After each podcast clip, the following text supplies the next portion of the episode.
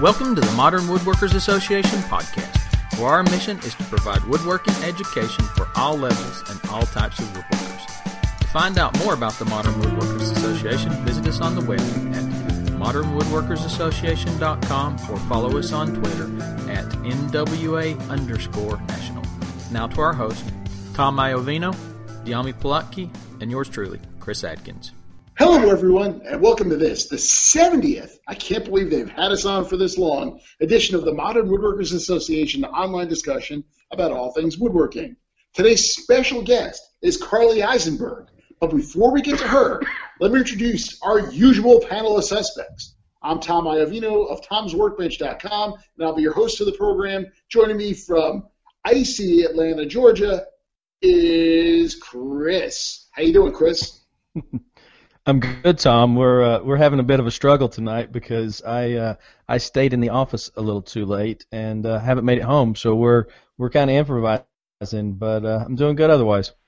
Yeah, that's part of the reason why the audio quality is going to be like really bad. The guest is awesome, but as like everything else in our show, the three hosts really leave a lot to be desired. And tonight, the audio will leave something to be desired as well. So, so the yeah, guest, awesome. It. Everything else just going to be like a nosedive right into the ground. So, so icy, icy Atlanta. You stayed too late. Now you're just totally hosed. I'm sorry, Chris.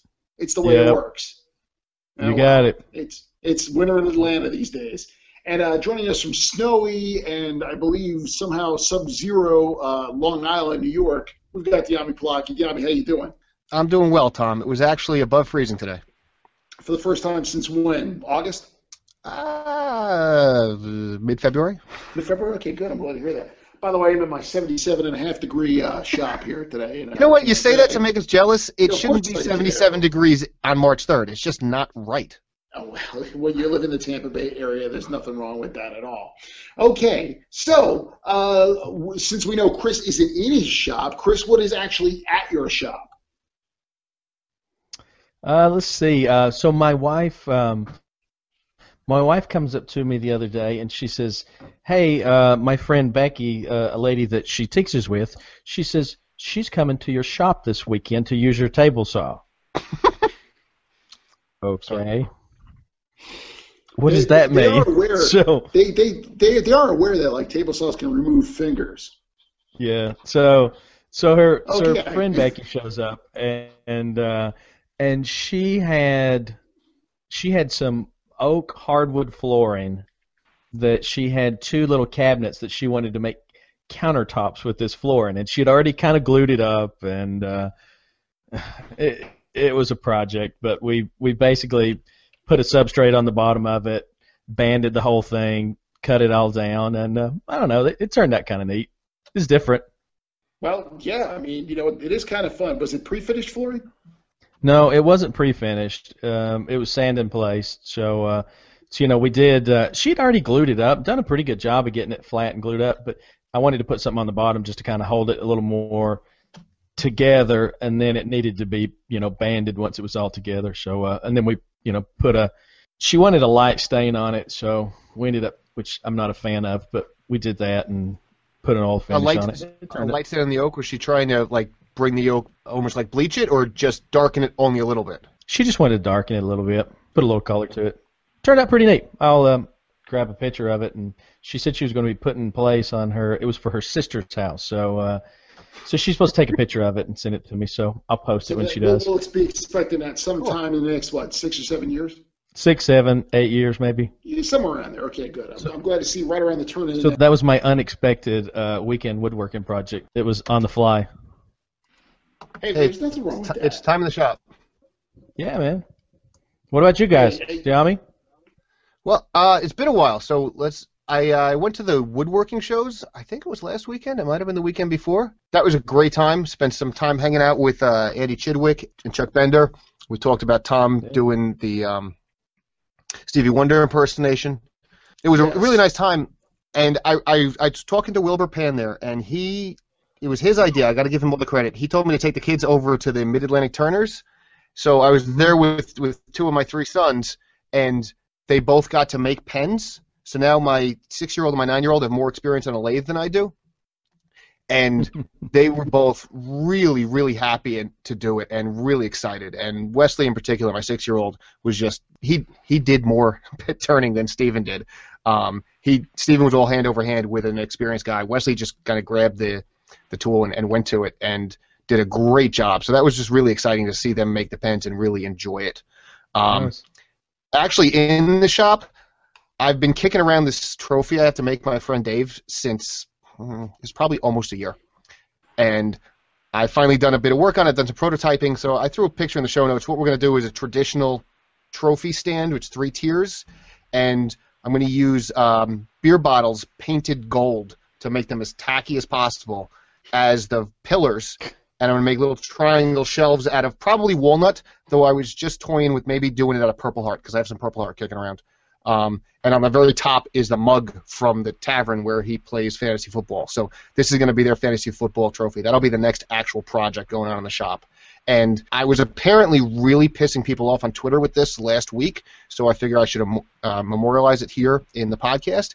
Is last weekend, last Thursday and Friday, I saw both Slater-Kenny shows, and everyone should have. That was a fantastic concert. There, there, there we go. Just, just back to a moment. This, this yes, fantasy sir. football thing. I understand, uh-huh. you know, the whole concept. But people used to laugh at me in high school for playing Dungeons and Dragons. And now it's like this is like D and D for jocks. It's, it's, it's you know, it's, it's like all the, all the charm of double, you know, of like long form statistics and, and bookkeeping. And I, you know, I, I just, I just can't get into it. Maybe it's just I moved on to woodworking. Well, I don't. Know. I. You guys party on, man. Party I on, share your lack of getting into it. I don't I don't follow it really any sports myself except for rallying, but it's an opportunity to build a trophy, so why not? And, and, and there you go. And, and there you go. The uh, now now what's, what's going, going on in your shop? What's going on in my shop? I just finished a project. I'm in I'm in that moment where, where you you you just have that that that, that moment of, of triumph. Um, this past Saturday, Rhonda and I actually put finish on the queen size bed that I built, uh, the storage bed. Are you taking credit for what she did? Didn't Rhonda put the finish on? She put. I said she put the finish on it. I didn't say. You I said, said I built. Her. She put the finish on it. Okay. Oh, okay. So just remember that. So what happened was, you know, we, we actually got to the point where it was complete, which was which was you know very odd for a project coming out of my shop, because there's always that moment where you get like the ninety-seven percent and you're like, yeah, I'll get to those last three percent. You're four projects down the line. So it was good to actually see something actually get to that state of completion where we're done with it. And I got to tell you, the bed looks really nice. Real simple shaker-style headboard, storage. You know, in Florida, there's no basement. They're called indoor swimming pools. So, you know, actually having some storage in the house to put some additional things, to store things, worked out really good. So I'm really, really excited about yep. this. Um, you know, now I can move on to the next project, which is my niece turning sixteen. I know she doesn't listen to the podcast. Maybe she should start. But oh, she will. Oh, she will. Oh, she will now. Um, but I've got to get that. Uh, I've got to get that uh, hope chest done for her. So uh, it's gonna be. Uh, it's gonna be the next big project moving through the shop. So no. Um, can I go back our, to bed for a second? Our only no? listener, Tom, will tell her. Yeah, my my mom will tell my niece. So it'll be perfect. So. That's, um, that's the best part about it. Yeah, yes, sir. When we last you know, spoke of the bed, you were going to finish it in place in the room, and it yes, we did. At the blog, I saw you did that. How did it work out? It worked out actually surprisingly well. Um, the beauty about it was we were able to tape off the floor, uh, and we used a water-based finish. Um, and it was an all-in-one, so it had a water-based uh, polyacrylic kind of thing with uh, with stain in it, and it worked out well. And what I did was uh, I took the we had those little drawers that pull out that serve as nightstands.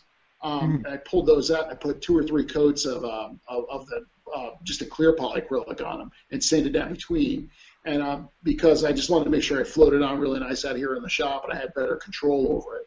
Um, and I sanded okay, between so the coats. On the bed, did you well. sand in between coats? Um, no, we only put one coat on, and it actually did a great job. It covered very well. So I was I was pleased as punch. I couldn't have been any happier. It couldn't have been any better. I was ecstatic.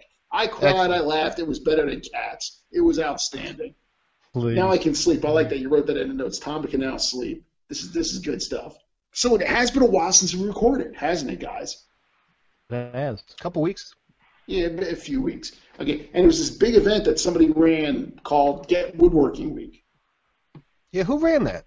I don't know. Whoever the guy was, he's a moron. I'm telling you, he's a moron. He's a full-on moron. Um, but well, anyway, tell us you know, about over, the moron. Yeah, tell us about the Moron. Tell us about the Moron and his full-on efforts. Um, Get Woodworking Week, for those of you who know or don't, or who care or don't, um, is an effort to get people off the sidelines and out of their shops uh, to, to give woodworking a try. Maybe it's been a long time since you've done it. Maybe you've never done it in the past and you wanted to give it a go. Um, so the idea is to get woodworkers, to encourage people to come to their shops or maybe talk about it, you know, with, with, a, with a group of kids, things like that. So um, there were a few uh, blog posts that came out. Um, Shannon Rogers, uh, who just celebrated his birthday yesterday, by, by golly, did a, a piece that actually came out of Wood Magazine, a really simple, bent, really cool-looking bent lamination clock. Um, just talked about how simple it was, just to get a small project like that under your belt, something you could you could tackle, uh, you can knock out in a weekend, you know, with just a limited t- uh, set of tools. That really looks cool. So that was kind of a, that was one of those inspirational kind of, you know, you can do this kind of posts. And then our friend uh, Tom Clippinger uh, with the American Craftsman Workshop, um, he really had a nice philosophical piece about getting out there in the shop, and really just the fact that it takes a little bit of practice and a little bit of guts. You know, you got to go out there, you got to do it, just like anything else. You want to learn to play guitar, you want to learn how to drive a car, you want to learn how to do anything. It just takes a little bit of practice, a little bit of effort, and you could be doing anything you want to. And just a really nice, uh, really nice piece. Uh, just, uh, just mm-hmm. really looked good, you know, to, to, to see that kind of effort. We had all kinds of articles come in over at my blog. I've got the, I've got the uh, links to all of them. Just some great, you know, just some great articles came in. Uh, you know, uh, uh, Father Tom uh, uh, did a uh, uh, did uh, Monkworks. He did something on a little. Okay. He made a plane out of plywood, which was wild. Um, you know, he so he made this little uh, uh, little uh, block plane out of plywood, which was really cool. Um, so you know, we had we had an opportunity to try out some really new things, and, you know, get some people involved. So I was I was happy to see the effort. You know, next year we'll just do it again. We'll see if we get more folks involved. Now, what? How many years has it been now, Tom? Is this the third it's year? It's been four. This is the fourth. Okay. Wow. Time flies. So, so I mean, it was, you know, it, again, you know, the story is that all all good stories. It started off at a bar late at night, everybody drunk, and, uh, and angry, I believe. Well, it wasn't angry. It was it was kind of puzzled, you know, the discussion. Well, I, between, I, I, was there, I was at that table, Tom. I think there was a little bit of uh, there was a, frustration with the powers that be. Yeah, but it was it was kind of like, you know, why is woodworking dying? What are we going to do to save the craft? And it was a lot of, you know, people just sitting around just griping about, you know, how it's going away and that's it. It's going to be gone. And we just said, look, we got to do something. So this is my humble effort, hopefully, to uh, – you know, hopefully to get things going and, uh, you know, maybe get some more folks out there. And, you know, uh, you know, hey, if we if we got two, three, four people around the country out to a shop, hey, that's four, you know, two, three, four people who never would have done it before. So I'm Absolutely. Just happy about that. So, you know, I mean, if we're going to do it, we're going to do it one thing at a time. All right? All um, right. Okay. Well, I'm going to bring us back to Todd Clippinger's American Craftsman Workshop blog, because uh, mm-hmm. he was talking about the makers by the Handmade Movement, and it's a it's a show that's coming out on Vimeo, and I apologize. As of February ninth, it was coming out. It may have come out already. I haven't checked this since I put this in the show notes. It's going to be a show about people who make things by hand of all, of all ways to do it. So Todd's yeah. fairly discerning, and I trust his eye if he says it's going to be an inch. Yeah, yeah, you kind of, kind of cut out there for a second. Carley's laughing at us because of our technical difficulties. This is great. Our our guest is going to have so much fun when she comes on. We're going to be poking fun at her the entire time. It's going to be great. She's going to love every single minute of it. This is not a Did It on Ellen show, is it, huh? Yeah. So, yeah, Sh- continue, yes. Yeah, okay. Shannon had a post on uh, on February fifth called What If Your Shop Were Much Bigger? I found it really interesting because Shannon's shop is the same as mine. They're both microscopic. We approach our shops a bit differently, as many of you may imagine, but he was just talking about what he would do with a big shop, and there's a nice discussion around shop size and how you make the most of it and you grow into anything. So that was a very good post on Renaissance Woodworker. And then finally, um, Dave Nofts on January thirtieth had a post about uh, called The Time Machine, and he just went back and reflected on a curved front de- desk he just finished up. And he talks about how, having spent months making it, each different component has different memories and tied to it about what was going on at the time and what he was doing and how it was made. And it was just a very reflective post about the significance and the emotional tie you get to a piece as you reflect back on it. And frankly, I could read Dave's posts all days. I think he should re- just write a philosophy book about woodworking.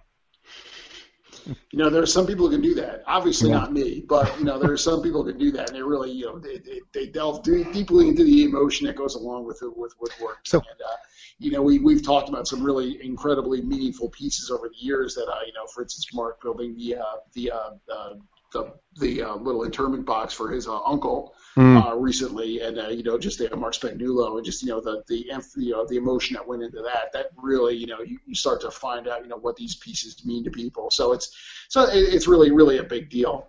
Um, Absolutely. Hey, what's yeah. so what's going on? In the, goings on in the M W? Dan has a blog, and it's about time. Dan Westfall. Dan Westfall. That's right. So tell us all about his blog. Well, his blog is at Westfall Woodcraft.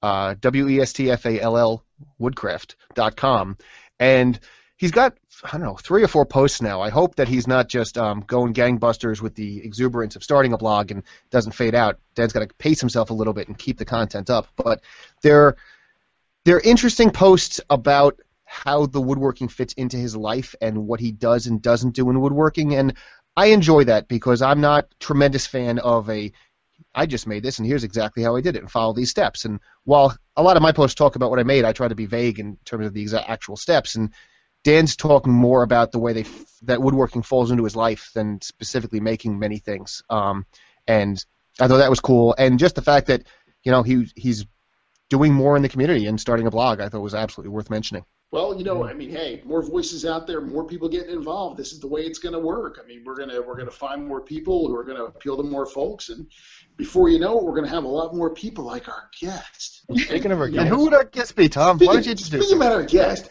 I'd like to introduce you all to Carley Eisenberg. You know, where where we think we're famous, right? Chris Diami. You know, we we uh, think we're famous. This lady was on a show hosted by Ellen DeGeneres. I mean, come on, we're idiots. We're like small, like microscopic. This lady is like up there in the, in the upper stratosphere. One of these days, we hope to get there to that level. Carley, how you doing? I am fantastic. How are you? Oh, just lovely. Thank you for asking. You know, it's good for you to see, you know, the people are way up on Mount Olympus to ask the small people how to do it. Well, Carley, welcome to the Modern Woodworkers Association. Let, let's talk a little bit about the show. The show. Well, what, I mean, what's the experience like? How'd you get in? Like, come on, come on, spill um, the beans. It all started about a year ago. Um, I got an email from a production company, or I think it was actually like a talent search type of company, saying that they were doing a furniture show and they wanted me to be on it. And I was like, eh, no, I know that's a scam. But I, I figured out that it wasn't, and I went through the process, and, you know, what was it, like six months later, they're flying me out to L A, and I'm, you know, get to meet Ellen, and I'm in the midst of five other fantastic designers. Well, Katie, I knew. I've been in the midst of her before. But she won, so she's absolutely, absolutely fantastic. Well, she's proven it. Let's well, just say that. Let's talk about before you got that uh, email from the talent search company. Um, having watched the show and talked, you talked, I think it was mentioned that you went to R I S D, yeah. um, the Rhode Island School of Design, for people who don't know R I S D. Right? That's what R I S D stands for? Okay. Um But talk about how you got into design at all, and if I, having read your bio, you were interior design, then got into furniture design, is that right? It, it kind of all kept cycling back in on each other. Um, I actually was at R I S D my freshman year and then transferred, but my freshman year when I was eighteen was the first time I got really got introduced to furniture and to woodworking. And okay. a little kid's bent lamination chair, which when you've never done working woodworking before is kind of st- stupid to do. um, you all have to start somewhere, you know? I mean, come on. Uh, multi-banded bent lamb is not the place to start. Probably not a good start. I'm sorry from that. Um, but... So after my freshman year, I actually transferred to Miami, Ohio, and went into interior design, but they had a fantastic uh, woodworking shop in the basement, and I just kind of went straight down there and never left. And so it's been almost ten years that I've been woodworking, and it's about a year and a half that I've been metalworking. Is that all? Yeah. Now, mo- am I right that the majority of what you do outside of the show, what you're doing on your own, is mostly metalworking these it, days? Or? And the time of, at the time of the show, I had been blacksmithing for about nine or ten months, so I really had no clue what I was doing. I just started making stuff up. Well, you know, Carley, there's an old expression called "fake it till you make it." So there's a there's a lot to be said for not knowing. Yeah, definitely, definitely. You show the confidence, you can actually do it. So I'm living proof, and so's the Army. So what, what about Chris? Well, yeah, we, he he's already known it all. Don't worry about it. Oh uh, yeah, that's right. Right. So okay, so now you're in this con- now. Okay, now now let's get to the nitty gritty. Okay, so you you've been doing this stuff. Now you're you got nine months at the forge. You got about ten years working woodworking. You, you you get the call. You go out. You do the audition. They love you. They they, they think you're, you're you're totally marvelous. You're kicking butt all over the place. So now, what's it like? I mean, you know, obviously, you know, you get a chance, you know, to work with a designer. Normally, you kind of take your time when you're working on a piece. You know, you make sure you plan everything out. But now you're working under a time pressure, and there's a judge at the end. How does that change your dynamic? Um, it was all really rushed. I mean, the first project, I think we had forty-eight hours to design and build and put finish on and everything. It was slightly absurd. Um, but I took the advantage of not actually knowing really what I was doing in the forge, quote unquote. Um. again, again, you're gonna have to have this, you know, like banged out in letters, you know, fake it till you make it, you know. But I had never worked with tubing before, so I thought the best, you know, way to go about it was to just start hitting it until it looked pretty. I that's, having that's exactly what my wife told me after we started dating. That's a perfect plan. She just hit me until I started looking pretty. It was great. There's a better way to make it look pretty? So, challenge one, I really honestly didn't make a design. I just twisted up some steel, and then I was like, I need to make some wood top for it, so I, you know, laminated that up and cut it out into some organic shape, and hey, they liked it, so you moved on. I mean, it was pretty. I've actually gotten orders for that table. Oh, uh... Isn't that the way it always works? Hey, it's organic. Yeah, seriously. I wonder if Jackson Pollock was actually just cleaning his paintbrushes and he just they're all masterpieces. Makes you wonder sometimes, doesn't it? He actually has um, cigarette ashes in some of the paintings just because he was chain smoking. Lean over, yeah. So, okay, so so now you're out there, you're you're you're you're banging the crap out of the tubing, you're laminating up the top, you know, you got all this stuff going on. I mean, now you got to get judged. Yeah. I mean, you know. I, you know, obviously, you know, if you're going to build a piece for the commission, the, the person who's buying it is obviously going to judge. You know, you're going to say, okay, you know, here's my money, or you really blew the design. But then you're going to get judged on T V in front of this live, you know, like in front of this enormous T V audience. I mean, what's going through your head at that point? I mean, I thought I was slightly prepared because uh, critiques at R I S D are pretty harsh. Mm-hmm. But, yeah, nothing like the judging on that show. I tried so hard to please them with every single challenge, and I just, I was like, I, I wasn't going home for most of it, but I couldn't get in the top two for the life of me. Oh, they true. would not let me there. How how was the judging in person versus the edited version we all saw? Well, judging ran anywhere from about fifteen minutes to a half an hour, and they edited it down to about forty-five seconds. Okay. So, um, does that mean it was a little bit more well-rounded than what was shown, or? It depends. Some of them were just, like, I remember I was going through it, and then we actually got to watch other contestants get judged, and we were sitting there going, what are they saying? Like, what?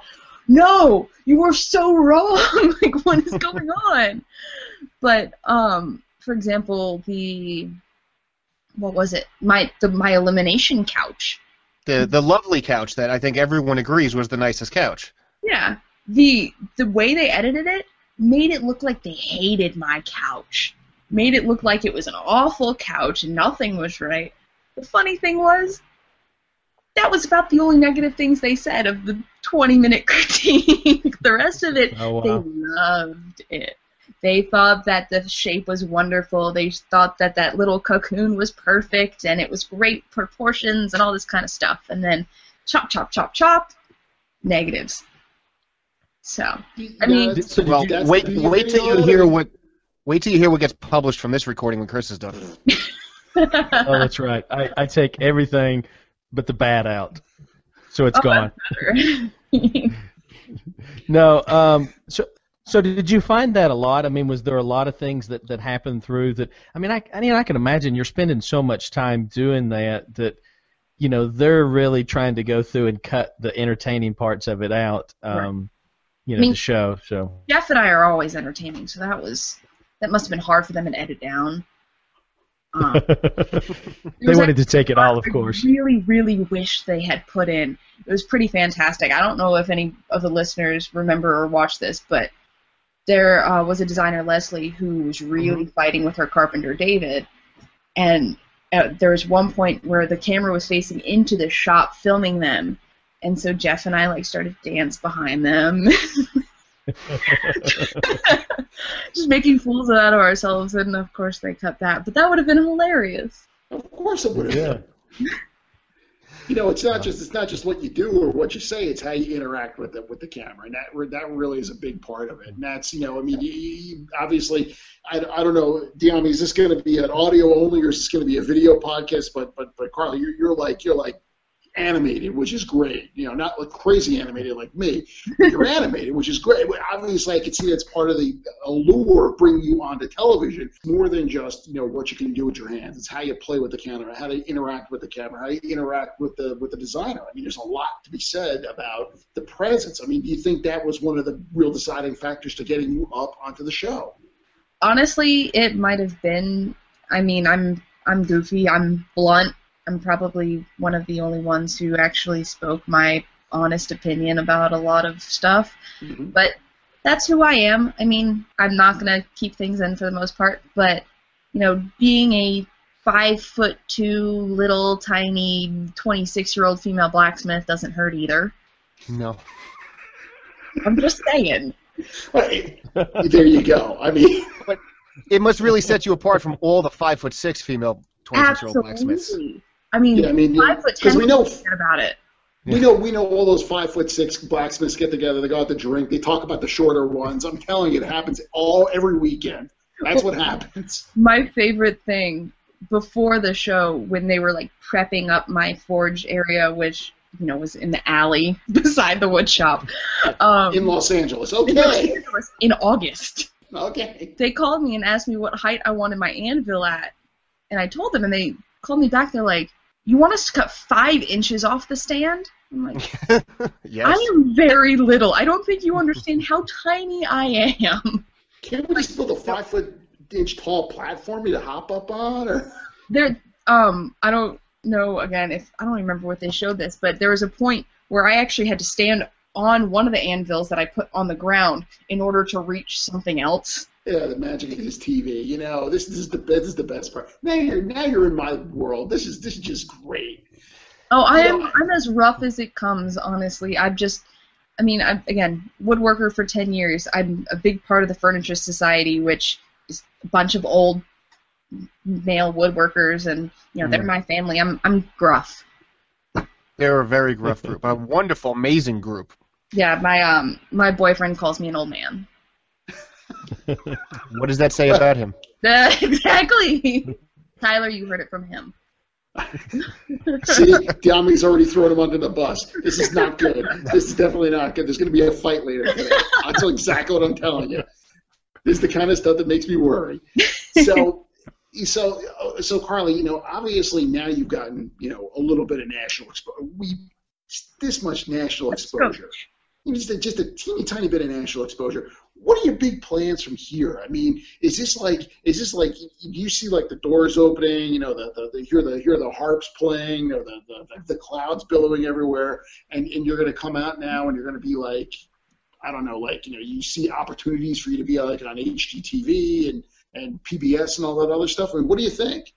Well, we are still in the very, very, very beginning stages of figuring this out, but there is a very large chance that there will be a small group of, or small film crew flying from L A to do a sizzle reel to pitch to networks for my own show.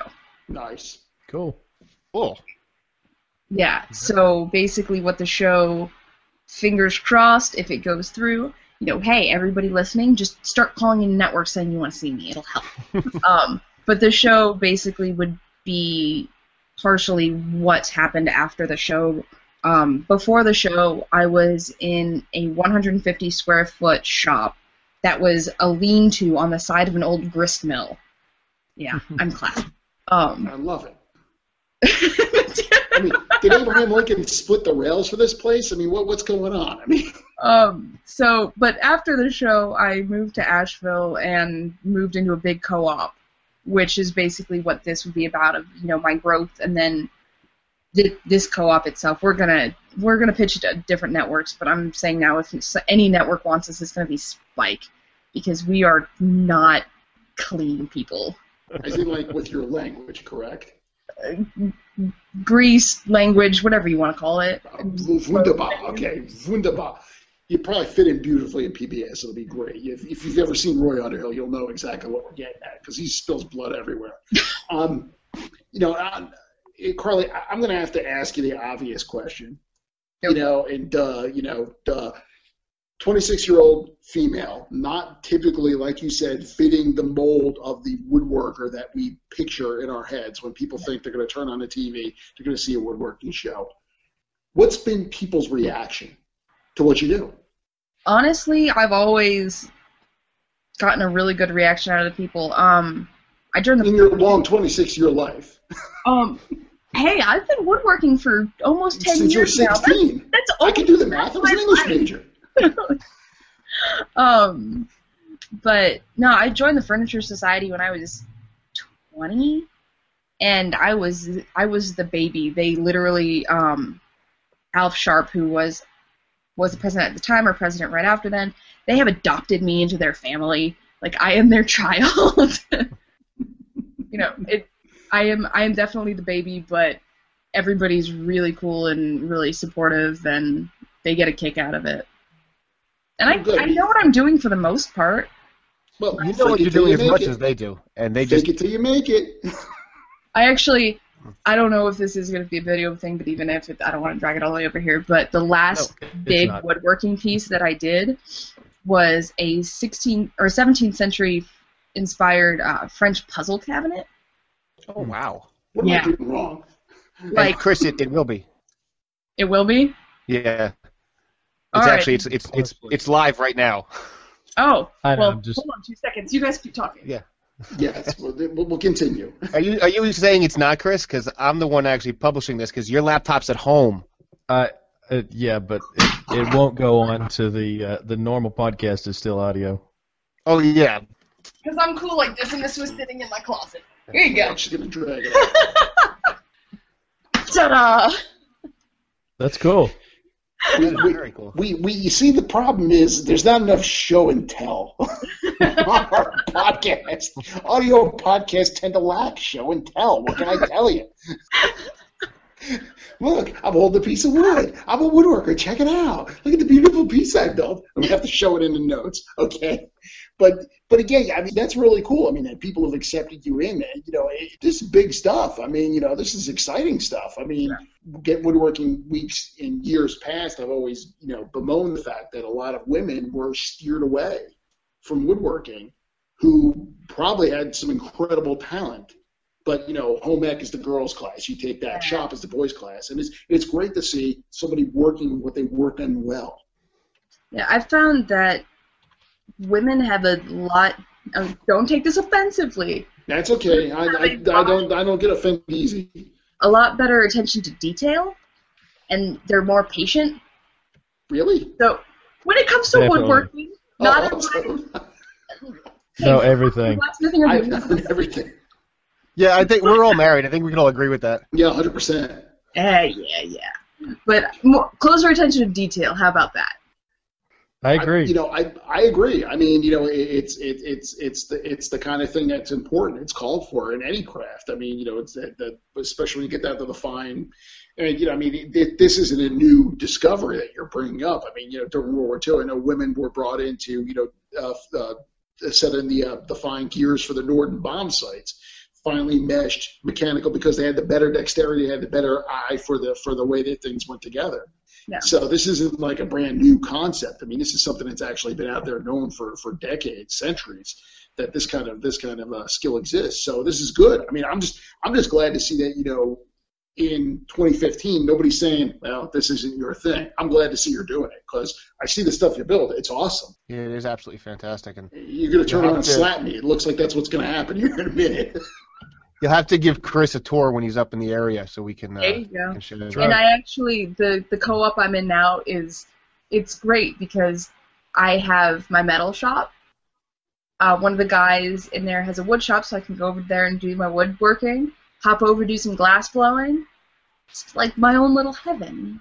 That's so very cool. No, glass blowing too? Oh, I've been doing glass blowing since I was, yeah, eighteen. It's it's my impression that you're not allowed to go to R I S D if you don't do glass blowing. Is that correct? Yeah, you gotta dabble. No, glass blowing was my major my freshman year. Okay. What what what, what am I doing wrong? What, why don't I have a forge outside in the back? Why don't I have a forge out there? So, Thomas, because so we both went to Eng- we both that, majored you know, in English, Tom. That was oh, our, our mistake. You're in you're in Asheville now, and you know, obviously, you know, I I don't know that all the listeners, you know, kind of know the Asheville area, but you know, Asheville's just this huge just area for, you know, art and and just this upcoming. T- tell us about how you got to Asheville, um, and and kind of your experience and what you've learned there. Um, so I was actually in Boone, which is only two hours up the mountain, and yep.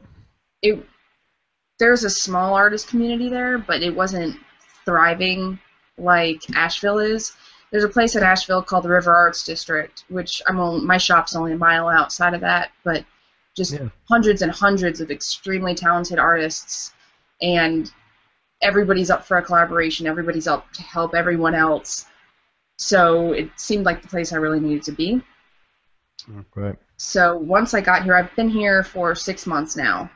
I literally moved here two weeks after I got back from filming. It is definitely a one-of-a-kind place. It is filled with the best food and the best art on the face of the planet. Well, not the planet. Maybe North Carolina, because there's France. Um, Those people at Paris, the Louvre, you know, they, they, they tend to disagree with everything. That's France, what I'm saying. They don't count. Um, no, but it's it is absolutely fantastic. It's beautiful. I actually posted up on Twitter today my view from my the back of my shop, and it yeah. really we're above the river, and it drops down straight to the French Broad, looks over the skyline of Asheville. Behind it is the mountains. It's just, it's a phenomenal place to be. Sure. Nice. Yeah, it's it's definitely beautiful up there. So. So Carley, I have like twelve very very talented artists just in my co-op. So. See, that's right. The best part. You know, it's like you can you can collaborate. Yeah. Yes, that's, that's frankly on some level that's why we do this, because we all have day jobs and work alone in our shops, and I think that community around any type of art, it just it fosters you and it, it, it motivates you and it keeps you going, and to work with that day in and day out has to be wonderful. Or distracting. That's true, but... Because the bell rings and the beer comes out just... at four. And then I'm done. So, Carley, you got all your work done early in the day, I see. Yeah. And then by four o'clock, it's all over. Absolutely. Pretty much. I'm glad to hear that. Okay, good. A lady with her priorities in order. Carley, we're we're getting close to the end here. I've got one last question. Go for it. No, no, I have a last question. You don't know okay. what the last question is, Tom. Well, I've got a last question. Okay. Tell what, what do you want to tell our view? What do you want to tell our viewers? God, nobody can see an audio podcast. What do you want to tell our listeners? I mean, what, what what's the one word of advice? twenty-six-year-old, five foot two blacksmith, woodworking, sixteen years. I mean, you you picked up a hammer when you were like two years old, and you were banging it. You're you're putting together the Mona Lisa in wood scraps. What what what do you want to tell? What do you want to tell our folks? If you're really old, it's never too late. If you've got kids who seem like they're interested, foster it. Don't try to make them a doctor. It doesn't work. Just let them be an artist. Let them build stuff. And if you're my age, I'm sorry, you're not going to pay the bills. Just saying. I you was on H G T V and I still can't pay the bills. You, you, you don't seem to be living under, under an overpass, though. That's a good thing, though, isn't it? Uh, I'm scraping by. There we go. You see, you're not living under an overpass. This is it. You see, it's a step up right there. I got a roof. Okay, Deami, go right ahead. What's your last right. question? Now, Carley, I uh, unbeknownst to my two co-hosts here, I emailed you a picture earlier. Yeah. Now, that's a picture of of Chris, who is not showing video on this because he didn't bring his camera with him. Now, tell me, is Chris a complete... Oh, gosh. Well, I'm going to I'm gonna rephrase this. Tim, your, your fellow contestant, uh-huh. is a doppelganger for Chris. A little bit. They were they were twins separated at birth, correct? I mean, but that also means that you're a twin with George Michael. We gotta have faith. I I actually That's have funny. a video clip of Tim singing "Gotta Have Faith." How funny! Well, Chris, yeah, why don't you I actually got two comments. Yeah. I never even saw the the show at the time, and uh, yeah. Do what, Deami? I, I was going to ask you to relay the, the tale of your wife's friend. Well, yeah, you'd said something about it, and then like two days later, my wife goes to school. She's a school teacher, and and one of the girls she teaches with came up and said, "Does your husband have like a really close relative that's on the Ellen show?" No. Yeah, honestly, when you first sent me the picture, I looked at it, and I did look at him. I was like, "Why is there a steel box in zebra wood?" It's actually it's an urn. Okay, that makes more sense. Yeah. It makes more sense now. Yes, it yeah. does. We're still trying to make sense of Chris, but that's okay. So is everybody else. Carley, it couldn't have been any more fun having you on tonight. Thank you so much for agreeing to come on. Now that you know, now we have a real celebrity on. I mean, I feel like somehow we've been vindicated. I still don't. I'm like, I, I still am just a dirty woodworker blacksmith. I'm not a celebrity. It's okay. We'll cut five inches off your anvil stand. Don't worry about it. Hey, you come down, we'll cut five inches off. No problem. No questions asked, okay? Now, Carley, besides um, watching uh, Ellen's Design Build and the future shows you're going to have, where can our listeners and viewers find out more about you? Um, I've got Twitter. Uh, it's my handle is Carley... underscore I M F, C A R L E Y, underscore I M F. On Facebook, you can look up Iron Mountain Forge, and then there's carley eisenberg dot com. So you got three ways to follow me. Excellent. Folk, folk, folks should follow you everywhere. Yes. Yeah, those views are just what you want to see on a snowy afternoon. Yeah, because you got a big future in this stuff, I'm telling you. Who's on next week, or in two weeks? Oh, in two weeks, uh, Chad Stanton of Wood Chopping Time. Now, with the popular woodworking, I Can Do That video series. Now, there's another thing we have going on, our community conversation. There's a voicemail that came in. Can you believe it? From James Coleman. Do you want me to read it or do you want me to... Uh, I think we should make Chris do it. Can I do it? Can I no, do it in my ahead, voice? Go ahead, Can Tom. Go ahead, Tom. I do would it. like to know the difference between polyurethane and lacquer. I kind of know poly takes a good day to dry between coats, and I've been told lacquer takes about thirty minutes. I've never tried lacquer before. Is there a benefit that I should know about? And a cabinet door and cabinet boxes, should I have been using lacquer all these years? Wow, James, excellent question. Okay, tell you a little thing, little history, little little thing about finishes. There are a couple different kinds, okay? Um, the lacquer uh, that we normally talk about is, is nitrocellulose lacquer, right? Sure. Who's with me here? Right. You guys are all falling asleep on me. Okay. Lacquer is nitrocellulose lacquer. And what happens is it's, it's actually stuff that's from cotton, okay? It's actually nitrocellulose. And what happens is it's, it's, it's um, dissolved in a lacquer thinner. And what happens is you spray that stuff on, the lacquer thinner evaporates. You can't brush on lacquer. The brush would stick. You couldn't brush on. Now, there's a brushing lacquer, but it's heavily modified stuff. When you shoot on lacquer, it does dry very quickly. You get a couple of problems sometimes. You can get a little orange peel. That's because it's spitting out too much liquid. Or you get a, or you get blushing if it's a really humid day. Like down here in Tampa Bay, during the summer, it's really difficult to spray lacquer. The good thing about lacquer is it dries like nobody's business. So you can sand that stuff out and then shoot it again. You, know, you kind of build up layers coats. of it. Coats, layers of it. So you're out there building this stuff up. You can do that. It stinks to holy heck. I'm telling you, this stuff is like, ugh, bad. Polyurethane, okay, is a congealing kind of, and what it does is it kind of kind of congeals together as it, as it cures, and it does, it's mostly oil. It's actually polymerized oil. So what happens is that does build a really tough film coating. Now the difference between lacquer and, the major difference that you have to think about it, between lacquer and poly, is polyurethane creates a very abrasion-resistant surface. In order to have the second coat stick to the first coat, you have to mechanically sand. You have to actually physically sand to get scratches in it, so you can brush on another coat of poly to get it to adhere to the first one.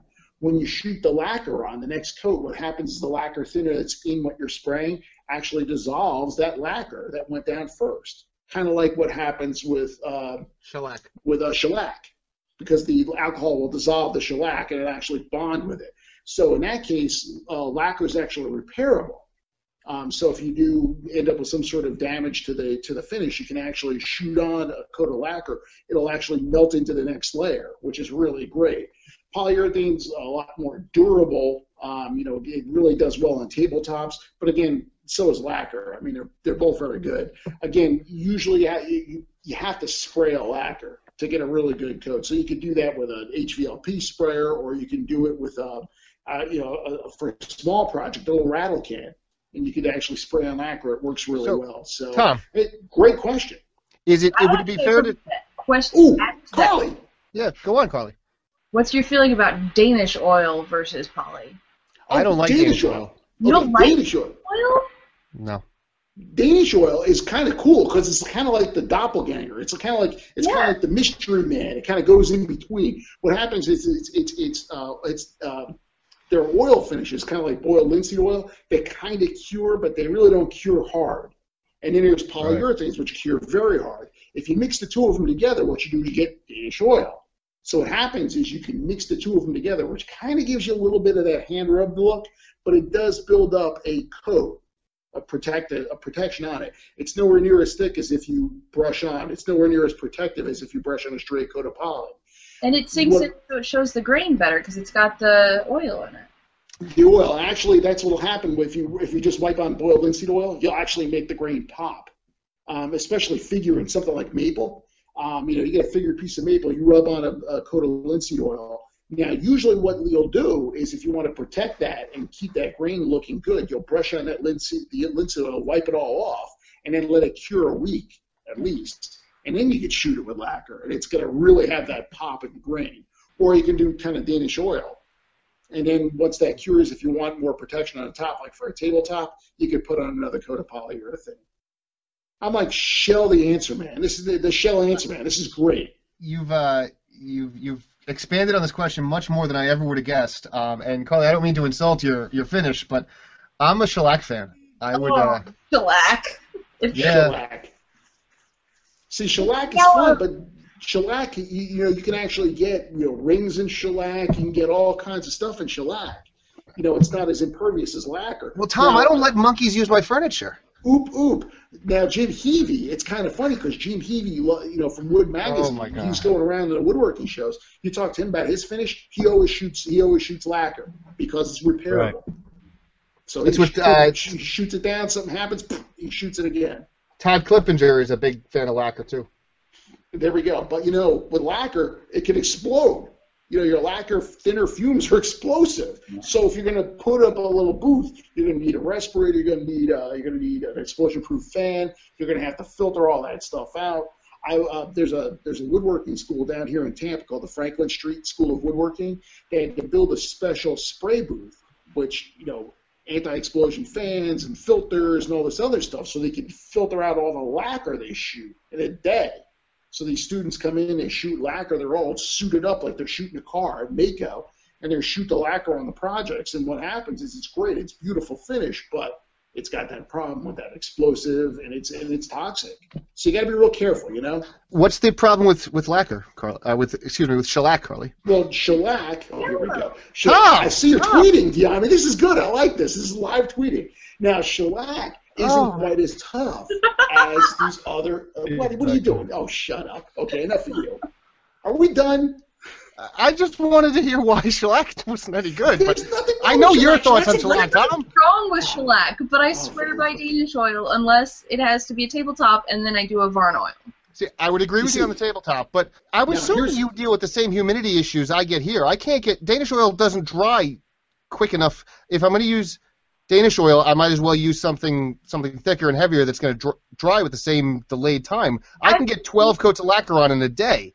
Yeah, I've used Danish oil in Naples, Florida. It doesn't get any more hot and humid than that. No. But, I mean, you have to be patient for beauty. Diami isn't patient. Diami's not patient. He went to that yesterday. He's from New York. Tom, when have I ever finished any furniture yesterday? you, you, you, he's from New York. He can watch a, he can watch a two-hour movie in ninety minutes. That's where he's from. See, that's um, the beauty about the army. He's already, and then Chris, like, you know, because he's from Atlanta, he could take, like, you know, he could take, like, six days and kind of look yeah, at it and go, oh, it's not, bless your heart. I love it, Chris. We love you too, man. It's all good. And here's the Italian guy from New Jersey and Florida talking Finnish. I got to stop really, I really have to stop breathing the lacquer fumes. Um, and on that note. All right. That just we should do more questions. Oh, yeah. Okay, and that just about wraps it up for the show. If you're missing us or our talk about Finnish already, you can subscribe to the show on iTunes. Just search for the Modern Woodworkers Association, and once you're subscribed, you'll be sure to never miss another exciting, thrilling, Finnish-filled episode. Um, and while you're on iTunes, please be sure to leave us a five-star rating, even if you don't believe we deserve it, especially if you don't believe we deserve it, because it helps our rank so others can more easily find us. If they want. And if you want to find more about finishing, be sure to visit modern woodworkers association dot com. Follow the M W A on Twitter at M W A under M W A on Facebook, or circle, circle Modern Woodworkers Association on Google plus. While you're there, join the M W A Google plus community for project sharing, discussion, and loads of woodworking banter. So until next time, I am Chris Adkins of High Rock Woodworking. You can also find me on Twitter and Instagram at High Rock W W. I'm Diami Plotky of penultimate woodshop dot com, and I'm at Diami Plotky on Twitter. That's D Y A M I P L O T K E. And I'm resident shop monkey, but I wish I was as famous as Carley Eisenberg, Tom Iafino of toms workbench dot com, and at tomsworkbench on Twitter. Until we see you again, we wish you all a happy sawdust. Thanks for listening.